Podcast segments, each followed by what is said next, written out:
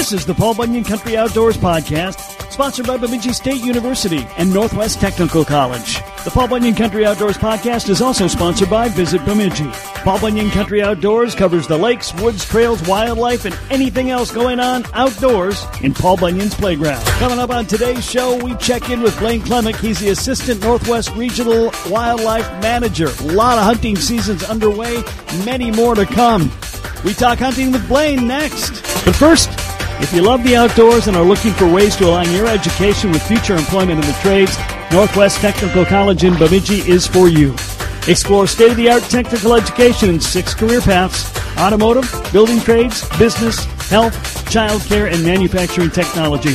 All in the heart of Minnesota's Northwoods, surrounded by more than 400 lakes and, of course, limitless forests. The shortest path to your dream job and a good bite is at NTC, Bemidji's Technical College. Learn more today. Visit ntcmn.edu.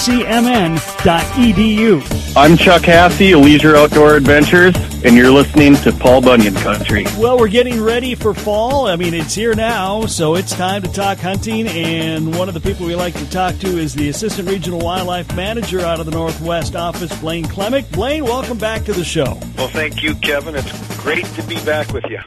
Well, we're going to talk a lot about uh, uh, fall hunting and, and what's going on in wildlife, but just to let you know, we, we want to find out about your adventures too. You had some good ones this year, so we need to talk about that uh, sometime today as well. But let's just start with the fact that we're in a, a time of year where uh, if you like hunting, it's kind of hard to pick one. There's too many uh, great hunting seasons going on right now. You're exactly right.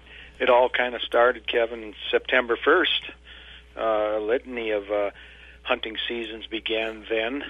Bear season began September 1st. We had uh, our already the five day early teal season, uh, which was um, the I forget exactly, but it was just concluded here um, first week of September. Uh, that's already done with early goose season. Um, mourning doves. Uh, we don't have a lot of mourning doves up here in the Northland, but you get a little bit further west, uh, you know, west of uh, of uh, the forest here into the transition zone and out there in the prairie. And mourning dove hunting is better, and most especially better the further south you go. And, and that season um, had begun on September 1st, and that goes until the November 29th. So it's a, it's a long season. And uh, you know we've got other other hunting seasons coming up soon. Well, we we always talk about you know, uh, and I always kind of um, compare it to fishing. I, I always talk about deer hunting being the walleye fishing, you know, the the walleye equivalent of, of hunting, and that that's the biggie. That's the one that we're famous for, uh, and yet, uh, like our waters, there's so many other great things to hunt, and, and there's real uh, real diehards in all of those. No, no doubt about it. But you're right deer hunting, you know, you sometimes hear wildlife managers re- managers refer to deer hunting as the bread and butter. I mean, uh, it is, you know, participated in by, um, you know, we like to say close to 500,000 people. Um, that's a lot of people in the state of Minnesota, and and what that contributes to the economy is is impressive. And uh, deer hunting, of course, uh, started. Well, the the the archery season just started here last uh, weekend, Saturday. Um, so that's underway, and then you know coming here shortly. Uh, you know, won't be too long, and deer hunting season begins again. The firearms seasons season that is, and that that begins November fifth. Well, we got a lot to talk about there too, but let's start with what's going on. I know the one that uh, that a lot of people are just fired up about this time of year is bear hunting. Mm. Um, how's that gone so far? What have you heard? Well, bear hunting has been uh, has been good, but the total harvest, if people are into the numbers game, is down, and that was kind of expected that that would uh, perhaps be a little bit less this year because you know, last year, if you remember, the uh, oppressive drought that we had did indeed impact, um, you know, natural foods, and so bear hunters' baits uh, probably, well, in fact, it did. It attracted more bears uh, than perhaps on a normal year, and and this year, you could consider as you know main, mainly uh, or, or basically a normal year with as far as uh, natural foods, soft and hard mass. You know, when we talk about soft mast, we're talking about berries and and uh, uh, fruits and those kinds of things. And when we talk hard mast, we're talking about acorns. Uh, that's the biggie, and then hazelnuts and the like. Uh, those those foods out in the woods, out in the forest, uh, in transition zone, up in the northwest part of the state, and that Aspen Parklands ecoregion, uh, most natural foods have been quite abundant. Now that affected harvest, not by a lot, but as of uh, just uh, well a few days ago, nine uh, nine twelve September twelve. Um, our large carnivore specialist Dan Stark keeps track of the numbers for us, and he sends us uh, staff, DNR staff, uh, biweekly or so. Uh, well, I guess it would be every other week. Uh, we, get an email from Dan with some of the numbers. Okay, so nine twelve September twelfth. Uh, so far, one thousand five hundred and thirty bears have been harvested and that's down about 34% from last year, Kevin. And that was that's been sort of that was sort of expected. And uh, a positive thing about that is that 62% of those harvested bears were male, and we tend to like having a a harvest skewed more toward males. Uh, females obviously are are the the uh, the uh, the animals that produce the cubs. You know, so mm-hmm. uh, harvesting more cubs can lead to uh, you know a, smaller population um, if if more females were harvested than than males. So that's not, that's a number that's looked at uh, pretty pretty closely. Uh, 75 or so, 75 to 80 percent of our harvest, kind of like deer hunting. Uh, of the bulk of the harvest occurs within that first uh, one, to, at least with bears, within that first one to two weeks. So roughly 75 to 80 percent of the total harvest registration has has already occurred occurred, and uh, you know you wouldn't expect a whole lot more harvest going uh, from here forward to the end of the season. But um, that I say that all to say this that we'll likely uh, probably harvest around less than maybe just a little bit less than 2,000 bears total. And last year's total harvest, Kevin, was uh, 2,312 bears. So okay. we'll be less than last year, but I tell you what, uh, the reports that I've heard from from uh, hunters that I know in my circles over here southwest of Bemidji, not too far from Itasca State Park and the little community of Becida, um, just about every bear hunter that I've talked to that I knew that had licenses have already filled their tags. So they've had some really good luck out here. Well, I'll tell you, just from my experience in my yard, you talk about the drought of last year. My feeders, my bird feeders, were mm-hmm. just attacked and destroyed multiple times last year. And then this year, uh, you know, early got attacked a couple of times, and then nothing. And I yep. knew we were having a you know great berry season, so I pretty much was you know proof of that. Uh, but if you go by bears spotted, I know they're out there because I, you know, lots of people have seen bears pretty much everywhere this year. You know, I, I agree with you that I, um, you know, with the whole thing with the bird feeding, uh, people like to feed birds in the summertime, and whenever that happens and somebody loses a bird feeder or gets it damaged or it's knocked down and so forth, we always recommend people, you know, quit feeding bears for, you know, ten days to two weeks, and usually as the case is, you remove any kind of food source, the bear problem goes away, and that includes feeding pets outside or barbecuing um, hamburgers on your grill. You know, make sure those things are put away and so forth. But you're right. Last year with the drought, yours truly, feeding birds in the summertime, I had, oh my, at least at least two times, if not three. Uh, my feeder knocked down, and and it was after. it was after I uh, excuse me. It was after I quit feeding, and I uh, thought, well, after a couple weeks, probably should be safe. But invariably, uh, just after I put the feeder back up, it would, it would get raided again. And so I don't know if a bear was camped by or what. But this summer, uh, not so much. I did have the the the, beer, the bird feeder uh, knocked down off from its pedestal uh, in the you know late spring, and but like you mentioned, when berries started to become ripe, and there were more, there was more food abundant, you know, more abundant foods out there, natural foods. That problem went away. A few other things that, that are going on. You mentioned uh, we had the early teal season, waterfowl season is, is is underway as well. What are we what are we hearing about the waterfowl populations right now? Um, you know, it's spotty. You know, depending upon where you go. Like Upper Rice Lake, which is a lake south of Shevlin, which uh, a little is a little community west of of Bemidji. For those folks uh, listening that don't know where Shevlin is, it's right on U.S. Highway 2, and you drive to Shevlin and then go straight south on Clearwater County 2. Um, you will arrive at a little community that's about 10 miles south of US 2, south of Shevlin, called Elida. And then west of Elida, only a couple, three miles, is um, a big, big lake, uh, a shallow lake called Upper Rice Lake. And this lake is is managed for wild rice.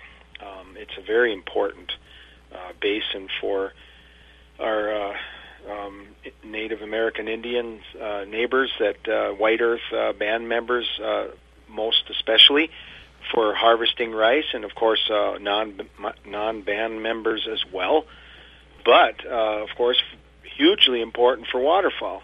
Now, people that ha- have gone there, for example, for that early teal season, did quite well. Uh, blue-winged teal and green-winged teal are the two species that are that were open uh, um, fair game, I should say, for that early teal season, and they do tend to uh, congregate and uh, really relate well to wild rice. So, um, places of wild rice production, uh, places that uh, you know basins that have abundant wild rice or some wild rice tend to hold a lot of uh, the local ducks. But uh, in some other parts of the state, uh, you know, where there isn't as much wild rice, uh, maybe not quite as abundant uh, productivity. But up in Roseau River, for example, and Thief Lake, uh, those two big major units up in northwest Minnesota, uh, those area wildlife supervisors up there, Kyle Orola up in Thief Lake and Randy Prachar uh, um, up in Roseau River, and uh, their their assistants Tom Enright and Kevin Point um, at both of those locations have reported really good duck product, productivity and, and various uh, surveys that they do throughout the uh, spring and summer months. So, you know, it looks to me anyway uh, looking at the crystal ball that duck hunting is going to be fair to good, depending on where you go here in uh, northwest Minnesota. Um, you know, speaking of, of the ducks and the geese, um, again, that's that is a pretty traditional thing that we like to do up here. Not quite to the uh, to the deer level, but that's probably got to be right up there, top three things hunted for, right? Yeah, you got it, Kevin. Uh, duck hunting tradition in Minnesota is is quite high. Uh, you know, there's still. I just mentioned that Upper Rice Lake, south of Shevlin. On the uh, east side of that lake, uh, it's mostly owned, uh, privately owned, uh, but very small parcels. And every one of those parcels along that east side are duck camps, long established duck camps, and and duck camps are all over the state of Minnesota.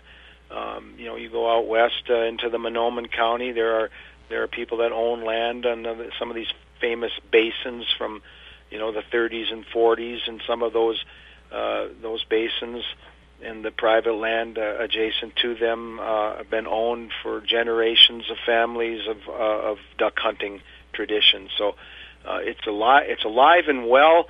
Uh, it could be that you know the duck numbers aren't what they used to be, but uh, still, still, there's duck hunting to be had in Minnesota, and uh, it's alive and well. And of course, that season is uh, not too far off either. The waterfowl season, the traditional waterfowl season, will begin September 24th.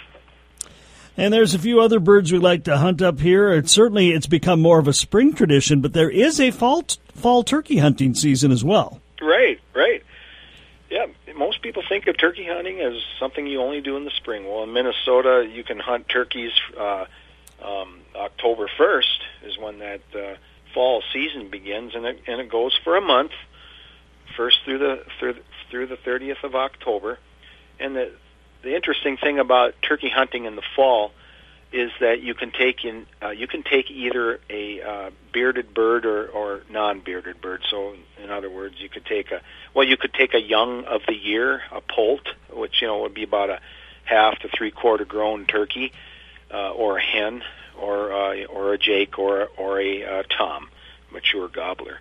So, a lot of guys, uh, a lot of hunters, I should say. Um, they they will not necessarily hunt them just to go out and actually look for wild turkeys.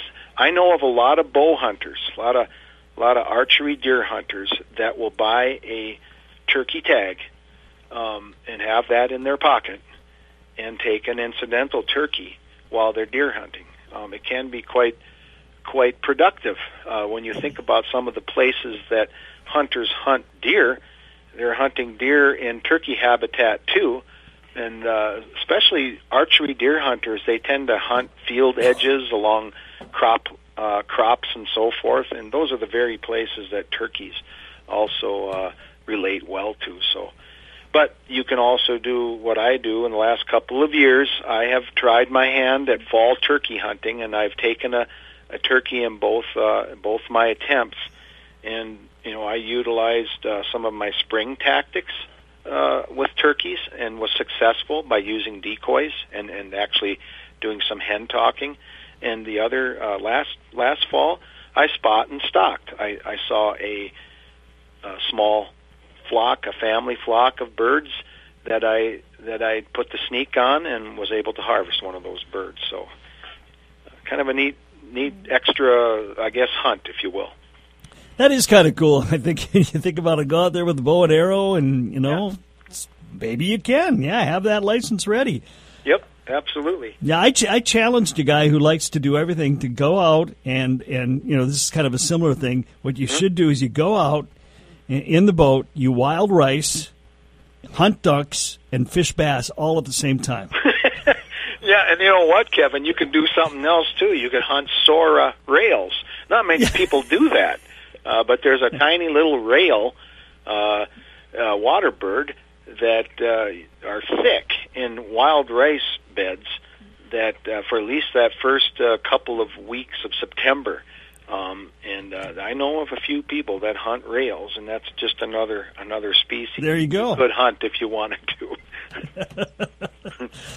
Um, I heard and read uh, earlier this year that uh, the drum, uh, the, the, grouse drumming was up. The, they were surprised at, the, at that. They didn't think it was going to happen. Does that mean we're going to have a great grouse season? You know what? Um, a lot of people equate a high drumming count, that drumming survey that we do, and for those of your reader, uh, listeners that don't really understand what what a drumming count is, you know, we in the springtime we do those surveys, uh, established routes throughout the state of Minnesota's ruffed grouse range, and we count uh, the numbers of uh, drums, drumming, um, uh, that that that thing that the ruffed grouse male does by yeah. beating their wings, and we count them. Uh, what we hear in a minute, and then we move, uh, drive another uh, X number of feet. I forget the exact survey protocol, but it's a it's a it's a mile. I believe it's a mile long, and we stop every so so many yards, and uh, we do ten stops. And so that's done throughout the state and grouse range, and and yes, the grouse counts were up, which is uh, really really uh, encouraging. Uh, and to tell you the truth, not not very surprising. Um, because if you think about last winter, we did have what one of those winters that I think ruffed grouse really like. We had a lot of snow, and a lot of uh, the snow that that I had around here anyway, and I think most of the states um, snowfall amounts, you know, was was significant in places. Um, plus the consistency of the snow was suitable for what ruffed grouse really prefer, and that is to snow roost when when weather turns inclement, and they uh, are able to snow roost by burrowing into soft snow to escape the cold, to escape predators. So it's reasonable to deduce from all of that information that it's possible that more ruffed grouse survived uh, last winter into the spring. Well, the you couple that with what also occurred in at least some parts of the state is that this spring didn't really see a tremendous amount of rain uh, during the the uh, nesting season. So we're also hoping, uh, you know, there's no science to back up what I'm saying here, but it is it is known, however, by science that when you have a a spring nesting season that is relatively dry, all upland nesting birds, you know, everything from a meadow lark to a pheasant to a ruffed grouse and duck that uh, you know primarily nests on the ground, that uh, their nesting success will be higher. And uh, I said that say this that this year uh, brood counts. Um, we don't do any real uh, um, formal ruffed grouse brood surveys. I mean, it's we do anecdotally. State of Minnesota um, employees uh, like foresters and wildlife biologists and others that get out in the field a lot uh, are asked to provide Charlotte Roy, our grouse specialist, research biologist, some information about what they see out there for ruffed grouse counts or uh, brood counts, and people are reporting seeing more. So, I really do believe that this fall is going to be a pretty darn good ruffed grouse season, uh, especially for those uh, just getting out and and seeing birds. Last night, Kevin, uh, for the last hour of the evening, I went out, and that was only a one-hour hunt. And uh, I flushed. You know, I don't even have a dog, uh, but I flushed two ruffed grouse uh, two shots, two misses, kind of par for the course. But um, anyway, uh, I was pretty pretty pleased with that quick little outing last evening, and and, and you know got into grouse almost right away. Well, one of the other seasons that uh, already started, and I know there's uh, there's short seasons, and there's uh, there's a few of them throughout the course of the year. That's elk hunting. How's that been going? Elk hunting um, has been pretty good. Uh, you know, we we have four nine day seasons, okay, in, the, in this year, and the first season has already come and gone, and uh, that first nine day season, and that uh, second nine day season has was just concluded on Sunday, and all the bulls, uh, you know, there's been that first season in Zone 20, which is the westernmost season up in uh, northwest Minnesota. Um, that uh, that would be like that Lancaster area north of uh, Karlstad. Mm-hmm. Okay, um, it's a pretty big zone, but most of that zone is private land, uh, whereas Zone 30, which is uh, a little bit further to the north and west, or east, I should say, uh, a significant portion of that of that zone is uh, is uh, public land. So in any event, um, so far for for both seasons, season one and season two in Zone 20, uh, the the bulls have been harvested. So we had 100% success on these these uh, either sex tags, as we're calling them, and some pretty darn big bulls, Kevin, were were harvested. Uh, including a couple harvested uh, by from some uh, two young young hunters, uh, a girl and a boy, uh, mm. each uh, killing larger elk than uh, a six by six, uh, even. And some people might have seen perhaps the photograph uh, in the outdoor news just recently. Uh, the the harvest for the cows have been just a little bit less. That first season, uh, three cows were harvested out of the five antlerless tags, so you know roughly a sixty percent uh, um, success rate. So overall, Kevin, that first season there were five uh, five for seven elk taken, and then this season two, the Zone 20 season two, two bulls were harvested again, uh, 100% success there. uh, because we only issued the two either sex tags, and uh, only two out of two out of the five antlerless uh, tags were filled. So four out of seven for zone, or I should say for the season two, and then lastly uh, that zone 30 uh, up there, you know, right along the border. Uh, we call that herd actually the international border herd because uh, a lot of times many of the elk there are on the Manitoba side. Um, that zone 30, both uh, both tags were filled that are issued there in zone 30, and, and those two tags are always bulls, and, and, and lucky hunters were able to get uh, their bulls there. So that once in the once in a lifetime hunt for hunters, uh, you know, a lot of happy hunters, and, and, and some that didn't have success. Uh, by all reports, had a good a good experience, um, and uh, you know stuck it out to the very end of their nine day season and gave it their all. But uh, yeah, that season's going on. Uh, the next one will be um, next Saturday. Okay. This just seems to be a you know a pretty good sustaining population, and we've had elk hunting up in those those areas for a long, long time now. Mm-hmm. Yes, all but uh, the Grygla herd. You know, we have uh, people a lot of times think you know there's there's just elk in one place in Minnesota. Well, no, there's actually three separate populations. Uh, you all you could almost say four because there's two subgroups in that Lancaster area north of Karlstad, north of Lake Bronson, and then there's that international border herd, uh, sometimes also referred to as the Caribou Vita, um, Caribou Minnesota, Vita Manitoba, um, and then we've got this herd of elk over by Grygla, the community of Grygla.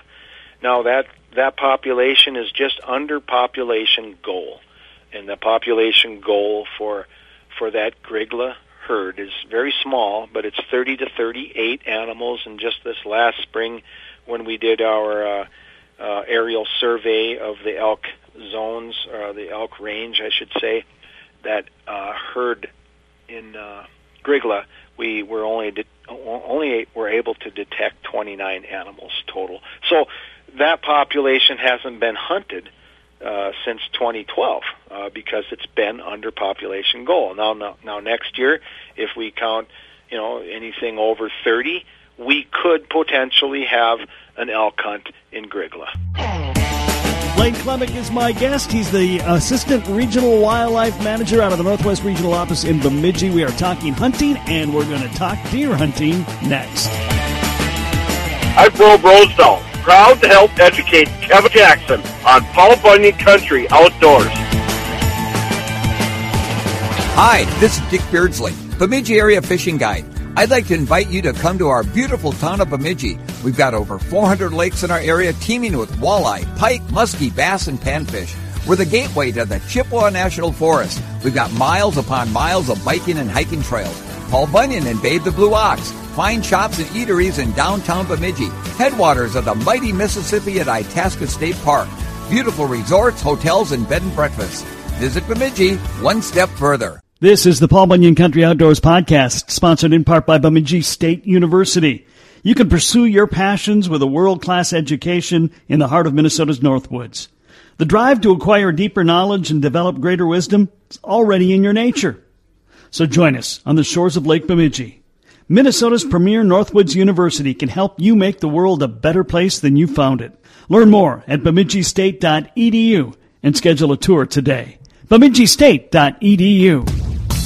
I'm Bruce Jean, and this is Paul Bunyan Country Outdoors. We've been talking hunting with Blaine Klemek, the Assistant Northwest Regional Wildlife Manager. Covered everything but deer hunting. Now it's time to get into deer hunting, and let's go right to the 500 pound elephant. The big thing we've been battling in our area or keeping our uh, close watch on, and of course, is CWD, chronic wasting disease. Um, you know, we had that uh, situation just north of the Bemidji area uh, that we talked a lot about last year. Uh, and then since then, uh, I know there's been a, a, positive test, I think, in the uh, Climax area. And was there a, one even further west of that?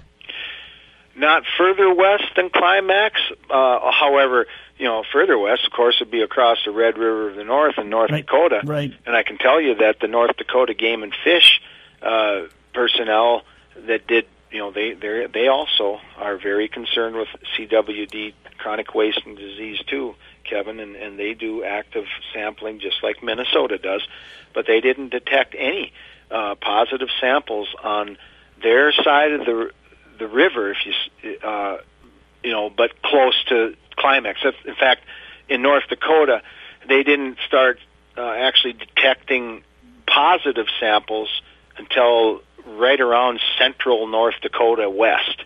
Um, so right across the border from climax is uh, North Dakota, and or across the river is North Dakota, and they didn't detect any any uh, positive samples last year.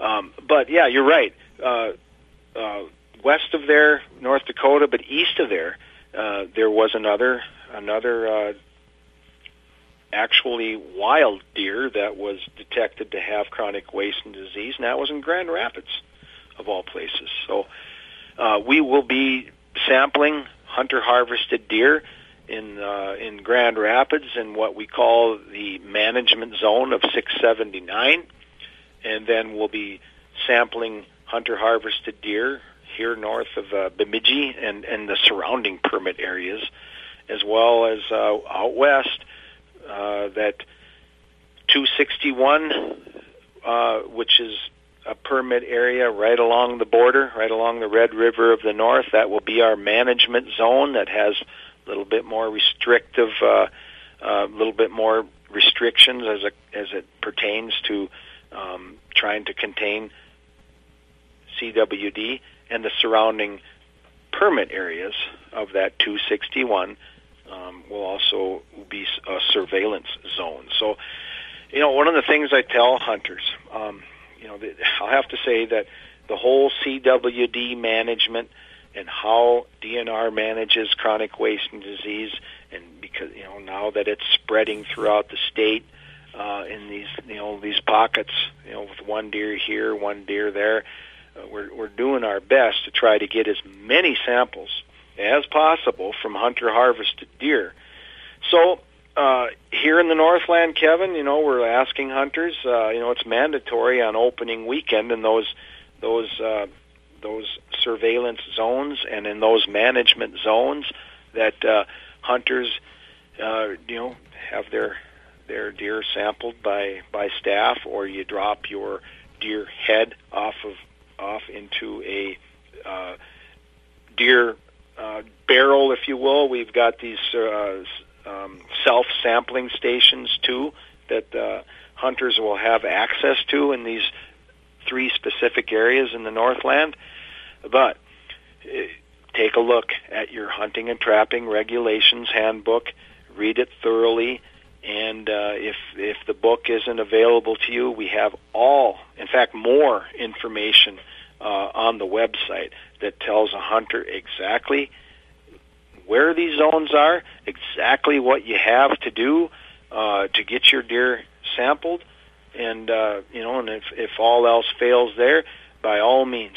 Uh, contact your local area wildlife office and, and talk to one of our staff, and they'll they'll help a hunter through it. Okay. Well, it, I think the, the concerning thing is now, as you noted, we're spotting them in and, and finding them in these wild areas that don't appear to be near any, uh, you know, uh, of the the farms that have historically been causes of it in the past. Yeah, that yeah, it's it's an interesting thing. I mean, the the, the one the one uh, outlier I would have to say uh, and you alluded to it, it would be that one lone deer that mm-hmm. was harvested last year by a youth hunter over by the city of Climax. That that deer was killed um, by a, by a young hunter, a little buck, and uh, it just so happened that the hunter, that uh, you know the the parent of the young hunter, is the type of hunter that wants to know if his deer is uh, CWD free, and uh, it's just a habit that he himself has gotten into uh, over the years because yeah, I guess he also hunted uh, out west where CWD is more prevalent, um, and he got into the habit of extracting the lymph nodes and sending them off to a veterinary diagnostic lab in Colorado or the University of Minnesota, and he waited for his results, and surprisingly, that result from that one deer came back positive. Mm. So, yeah, it's very perplexing. Where did that deer come from? We have no idea. Um, so, for you know, last year we sampled deer that were harvested by deer hunters. We also had a late season hunt so we could get more samples. And of course, we'll be sampling again this year and uh, one more year after that. Uh, so, but if we end up with three years in a row of uh, detecting no positive uh, CWD samples, then then we can stop sampling in northwest Minnesota. So let's keep our our fingers crossed. Yeah, absolutely. Um, so that that's the kind of the big thing in deer hunting the last several years. Uh, but if you again, if you go uh, talk about health of uh, populations, if I'm basing it on what I'm seeing, I'm sure seeing a lot of deer out there this year. So uh, it looks like we got plenty. I yeah, we do, and you know, deer hunters aren't going to be uh, at a lack of uh, of opportunity. Um, you know, there's you look at you look at the the deer hunting map. Um, you see a lot of a lot of places where you can take more than one deer if if you were you were so inclined to do so. Right here in northwest Minnesota alone. I mean, and that's a that's a good thing. Uh, deer hunters have we have a lot of opportunity in the state of Minnesota. It isn't uh, as if some places like in the far northeast, along up there in the Arrowhead, uh, where you know we are concerned with uh, you know deer density. There's quite a bit more restriction placed on deer hunting up in there, just because of uh, variable factors like um, harsher winters and uh, availability of food, and and also because in that part of the state of Minnesota, we're also actively trying to improve uh, habitat conditions for moose. And so, it, some time ago, it was uh, um, it was agreed upon with uh, public input and so forth, uh, and eventually implemented uh, that uh, uh, we would focus management on moose there in, in parts of northeast Minnesota that favors moose and not necessarily favors deer as much. So in, in some places in Minnesota, there still are bucks only uh, permit areas, deer permit areas, whereas here in the Northwest, um, we got the managed and we've got uh, intensive harvest and you know the more than two deer limit up to three deer limit and and uh, hunter's choice one or the other and so forth. So and and the beauty too, Kevin, of uh, hunting nowadays, where it's it's just such a departure from what what it used to be, especially when I think back to myself as a young hunter, uh, as a kid on the farm. Uh, we had two days to hunt deer in Zone Four, as it was called back then. Just two days, and uh, that was it. Uh, where you know nowadays you can you can take that that license of yours and go anywhere in the state where there's an active deer hunting season going on and as long as you adhere to that deer permit area's uh, regulations uh, you can hunt away and, and harvest uh, deer throughout as long as you don't exceed the, the total bag limit and all that. So opportunity uh, it, it's just it's there it's uh, it's it's there for any deer hunter to participate in. And of course, nowadays you can hunt uh, with a uh, um, a crossbow. A lot more hunters are using a crossbow now, um, and firearms. And then you got the muzzle loader season right on the heels of the firearm season. So there's opportunity for uh, many weeks uh, every year, starting uh, just last weekend for deer.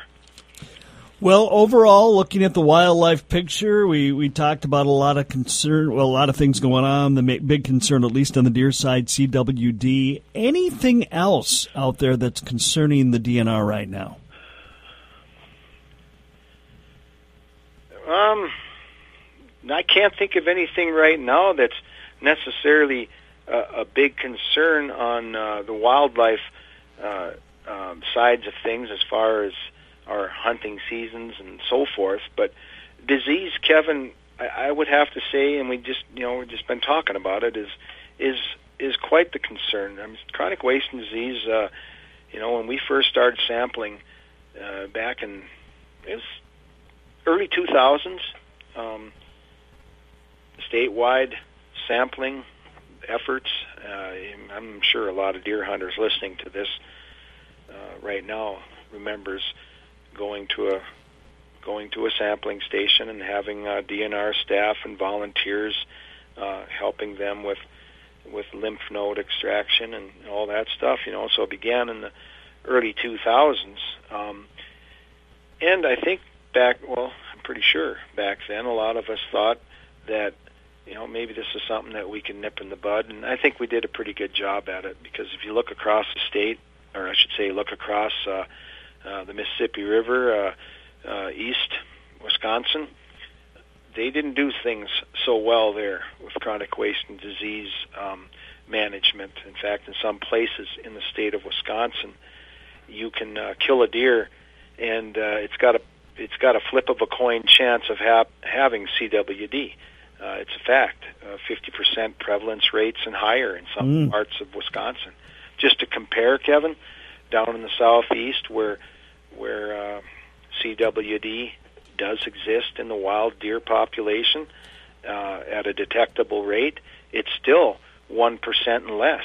So our efforts, Minnesota DNR efforts, uh, uh, even though I will have to say that not everybody in the public is on uh, uh on our side, I would say that the majority of deer hunters are indeed on our side and uh, want very much for chronic wasting disease sampling to continue.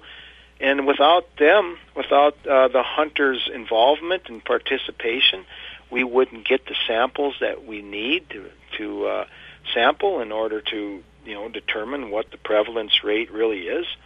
And so, hats off to deer hunters um, because I tell you what, without them, we couldn't do our job and uh, we couldn't try to control this awful disease, which is uh, always fatal disease. CWD is fatal to any deer that gets it. And and on the disease front, Kevin, I mean another issue uh, would of course be other diseases. Uh, we have we have in the section of wildlife a um, wildlife health program and some dedicated staff, hardworking staff, year-round work. Uh, in fact, some of them will even tell you that it's about a 13-month uh, out of the year job just managing CWD. But the fact is, there are other diseases out there, and we we've had here early on in the spring, last spring, avian influenza, high path avian influenza that that affected a lot of lot of species of birds. Not so much for the songbirds, but this last round, this last variant, uh, was mostly water type birds, waterfowl, um, and raptors. Uh, you know, and then and then it reared its ugly head again. Uh, avian influenza just in the recent weeks, and where where other birds, including obviously domestic uh, uh, uh, wild turkey or domestic turkeys and so forth. Um, so it's not just CWD uh, uh, there are other diseases out there that are that are grave concerns to DNR and, and the public in general, of course, uh, just keeping our wild wildlife uh, healthy. Well, let me uh, ask you this question. Uh, as the Assistant Regional Wildlife Manager who's overseen all of this area, um, as we look at uh, how things are shaping up so far in the hunting season, as we talk the different populations, things we've talked about, what would you give the region as far as a grade goes? I would give our region a B plus. I mean, uh, could do we have room for improvement? Sure, um, but you talk about, you know, the riches that we have here, Kevin. I think you and I have talked about it over the years. You know, we've got to pinch ourselves uh, where we live. Um, you know, we've got uh, just a.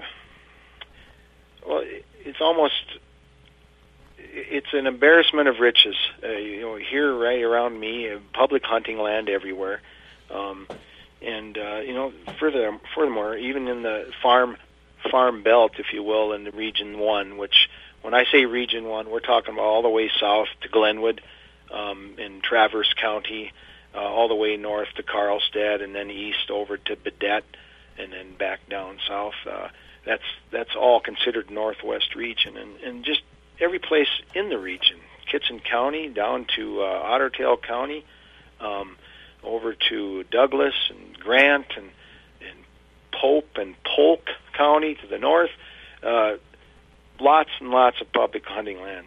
Um, if it isn't if it isn't state forest, uh, you're going to find a lot of WMAs, wildlife management areas out to the west. Not only that, but waterfowl production areas. Um, north of U.S. Highway 2, you you can hunt all the Nature Conservancy land, the TNC land. Um, you know, pl- plenty of wetlands, plenty of uh, waterways uh, to hunt waterfowl, and some pretty darn decent pheasant hunting, Kevin. Um, places uh, such as Fergus Falls uh, area and uh, various other counties. There's even some pretty decent pheasant hunting in pockets around the Detroit Lakes area, which, uh, incidentally, I think that would be one of the next hunts. October 15th is uh, is when the pheasant hunting season begins. And I, I always forget that one because it's just you know it's not here, but right, right. It's not that far though. No, no, you're exactly right. I mean, there's been times uh, where a couple of us have decided let's go to Mahnomen County, and uh, there's a couple of WMAs uh, uh, in that uh, Detroit Lakes wildlife work area, as we like to say. I mean, that's uh, the Detroit Lakes area supervisor over there, Rob Baden, manages wildlife management areas in Norman County, uh, the west half of Becker County, uh, Clay County, as well as. Uh, uh, Mahnomen County, and there there are pockets of pheasants on some of those WMAs over there. And for that matter, another bird that uh, that you and I forgot to mention um, uh, is a, is related to ruffed grouse, and, and the birds that I'm thinking of here are what we sometimes refer to as simply prairie grouse, and prairie chickens. Um, oh yeah, prairie chicken season actually is uh, begins on the 24th of September and runs to October uh, 2nd.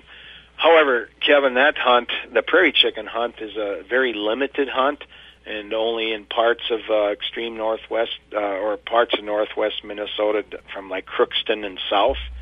Um, specific uh, prairie chicken uh, permit areas, and there's only 125 licenses that are issued each year for that drawing.